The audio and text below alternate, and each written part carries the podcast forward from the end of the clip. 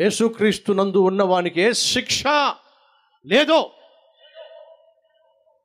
మరణ శిక్ష కానీ నరక శిక్ష కానీ పాతాళంలో నిత్యము కాలిపోవలసినటువంటి దుస్థితి కానీ లేదో ఎందుకని? యేసు సెలవిచ్చాడు.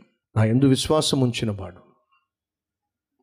మరణించినా సరే తిరిగి లేస్తాడో ఆ దినమున నేను అతన్ని లేపుతాను. ఎందుకని? నేను మరణించి లేచా కదా?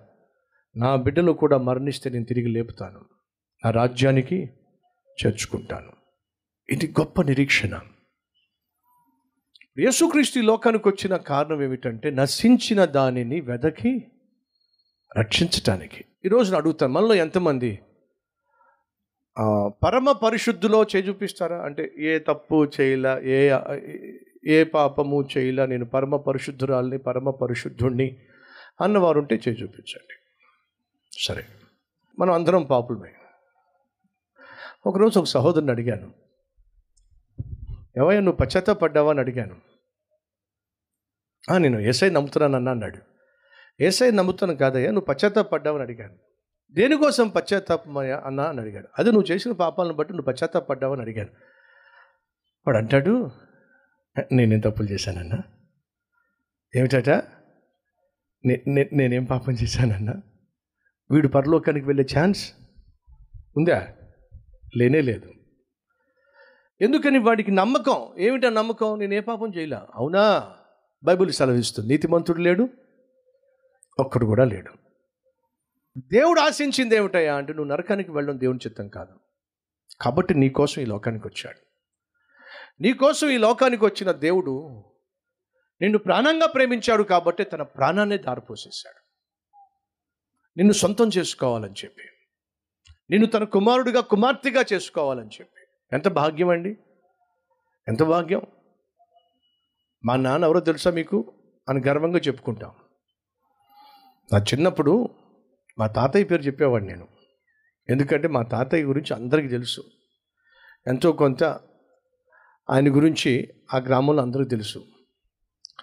నేను పలానా ఆయన మనవండండి అని అంటే ఓరి నువ్వు ఆయన మనవడవా? అని చెప్పి నన్ను కాస్త ఎంతో కొంత గౌరవించేవాళ్ళు. అడుగుతున్నాను పలానా ఆయన మనవడిని పలానా ఆయన తమ్ముణ్ణి పలానా ఆయన కొడుకుని అని చెప్పుకుని గౌరవాన్ని పొందుకునే ప్రయత్నం చేస్తాం కదా. అసలు నేను దేవుడి కొడుకునని చెప్పడం అసలు ఎలాంటిదో ఒకసారి ఆలోచించండి.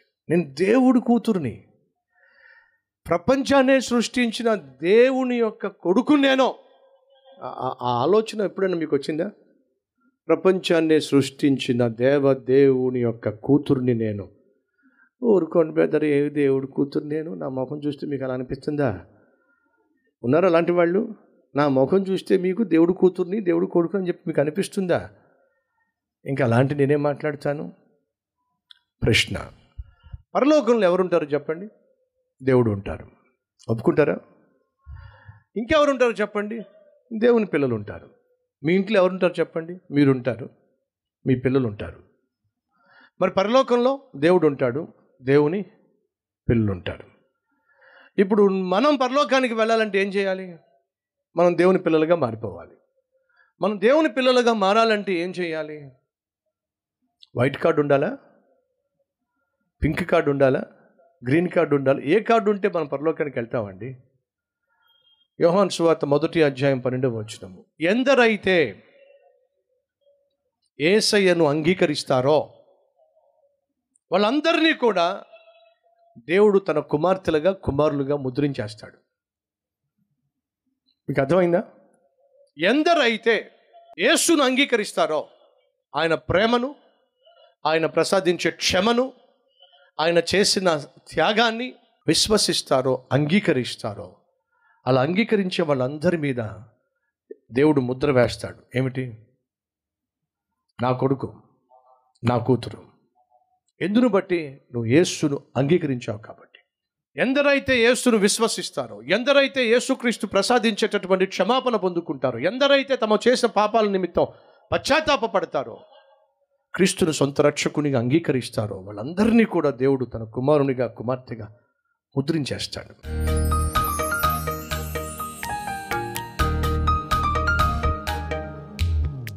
యేసుక్రీస్తును అంగీకరించిన వారు పొందుకునే ఈ ధన్యత బంగారం కంటే వెండి కంటే ఆస్తిపాస్తుల కంటే సిరి సంపదల కంటే అందచందాల కంటే చదువు సంధ్యల కంటే బహువిలువైనది. అట్టి మహాభాగ్యాన్ని ప్రభు అభాగ్యులమైన మాకు ఇచ్చినందుకు వందనాలయ్యా. ఈ సందేశాన్ని విని విశ్వసించి తమ జీవితాలు నీకు అంకితం చేసిన ప్రతి ఒక్కరూ నాయన. ధన్యులో ఆ ధన్యతను జీవించినంత కాలం అనుభవించులాగిన సహాయం చేయండి. ఒక నూతన జీవితాన్ని ప్రారంభిస్తున్నాం కాబట్టి మేము తీసుకోవాల్సిన జాగ్రత్తలు ఏమిటో మా ఆత్మీయతను ఎలా మేము కట్టుకోవాలో నిన్ను విశ్వసించటం ద్వారా మేము పొందుకునే మహా గొప్ప ఆశీర్వాదం అంగీకరిస్తున్న ప్రతి ఒక్కరూ ఇది మొదలుకొని భూమి మీద పరలోకంలో నిన్ను ఆరాధించే భాగ్యము దయచేయమని. ఏసునామం పేరట వేడుకుంటున్నాం తండ్రి. ఆమెన్.